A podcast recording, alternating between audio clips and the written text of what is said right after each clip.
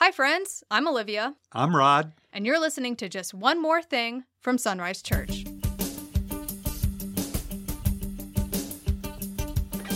Welcome, everyone, to another episode of Just One More Thing from Sunrise Church. In today's episode, we are covering the August 27th sermon titled To Avoid Being Excited. And let me start there. Why did you choose that for this sermon's title?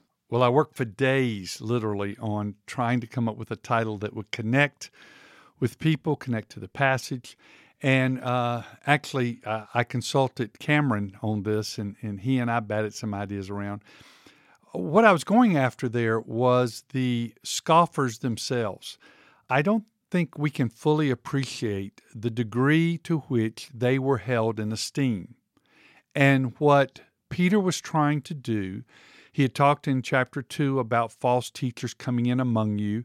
And one of the things that false teachers do is they rise in prominence. They claim to have knowledge and, uh, you know, that the rest of us don't have. And uh, they're living lifestyles, uh, what Peter says, mentions in chapter 2, that are very worldly. And so when I said to avoid being excited, sometimes emotionally we can get excited about being around someone. And we will even sacrifice our own values and thoughts, what we know to be right, in order to be around those people. And it starts small at first, but it grows over time. So that's what I was talking about. You know, uh, don't follow after these false teachers based on emotion. Be clear headed, think soberly, and discern what you're hearing and what they're saying with the Word of God. So that's why I came up with uh, to avoid being excited.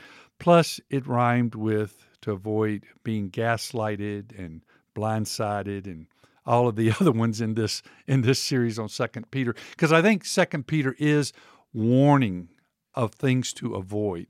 And uh, in next week's message, he's going to say, you know, here's what to avoid and here's what to embrace. So to avoid being excited, I thought it worked.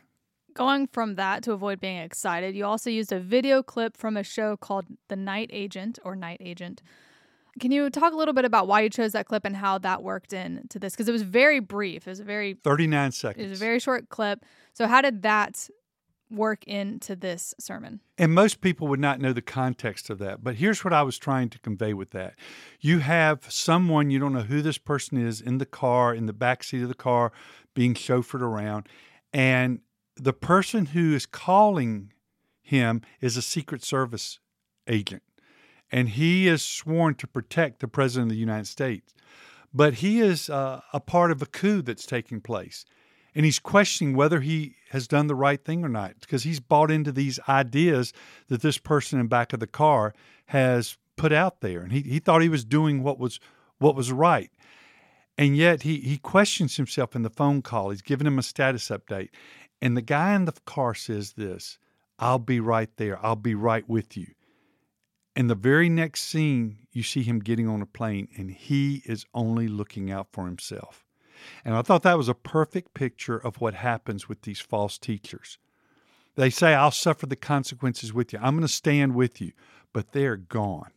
As, as soon as they can get out of Dodge, they are gone. And they have wreaked havoc and they've destroyed the spiritual lives of others.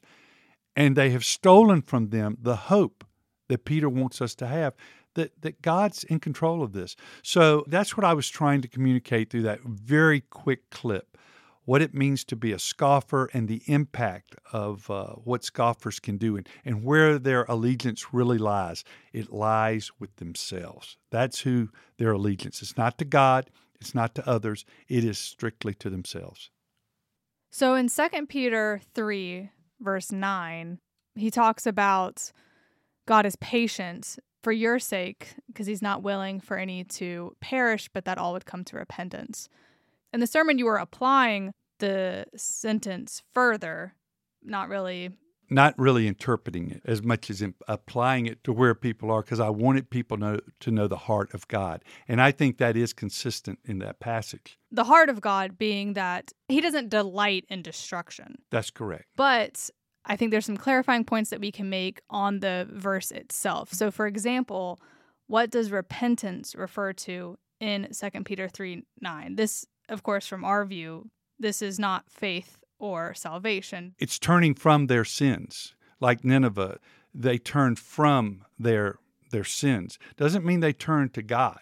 It's just a recognition that they have done wrong, they've they've sinned, and they might think they've sinned against God, but that doesn't necessarily mean they're asking God to be their personal savior. Not necessarily become believers. They just recognize that certain things they should no longer do. Yes. And th- but this verse is used that way, but I think there are other passages that make that much clearer. But in the context of this this passage, he's talking about God's judgment.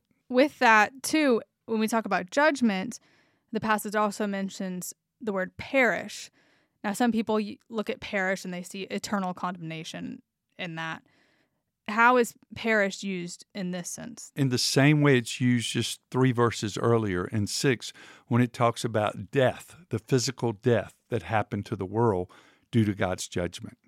It says, And that by means of these, the world that then existed was deluged with water and perished. The physical world went away, it died. And so God is not willing that any should die. There's this quantity of evil, and there's a breaking point of evil where people can't go back.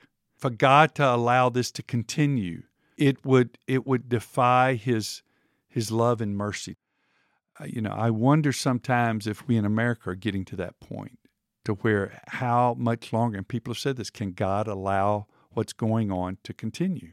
There comes a point where God says, that's it, that's enough. And he says, if all, not if just individuals, but if all come to realization that no, this is wrong, this is putting us on a pathway of death and destruction, and they repent, then God withholds that judgment. But eventually it will fill up because of humanity. And so God has been very patient with humanity. God's bucket to hold evil is much bigger than my bucket or than humanity's bucket. And so therefore when when the destruction comes, when the judgment comes, people can't say, "Hey God, you didn't you didn't give me enough time." He's given them all the time. He's given humanity all the time. And he's going to come back and make things right somebody asked me, why didn't you specifically talk about the day of the Lord? We'll talk about that next week. But I was trying to follow the argument. I wanted the congregation to see the argument that Peter's making to the scoffers. Yeah, and I think it's important, especially in this passage, that for some of us is very familiar in an eschatological context, to see it in the context of the book with which it was written, in the original letter. How does this fit in the story that Peter is telling, they're the warnings he's giving them. Yeah, because what the scoffers are trying to steal is their hope. He's trying to take away their hope. The God has deserted them, the God's not going to act. So you might as well live for today, drink and be merry and you know, live any way you want to because there are no consequences to that. But God tells us to put our hope on things above. He's given us a future. He's given us those promises. And if we can't believe God's promise in coming back and fixing, making things right, in judging, then how can we believe any promises that He's given us? And so at the heart of it, Peter is, is addressing this because their hope is being stolen by these false teachers. It'll be interesting to see this next part in 2 Peter 3:10, which is a very eschatological passage to see how that fits into the context of what Peter's writing. So thanks for breaking that down, and thank you all for listening to another episode of Just One More Thing from Sunrise Church.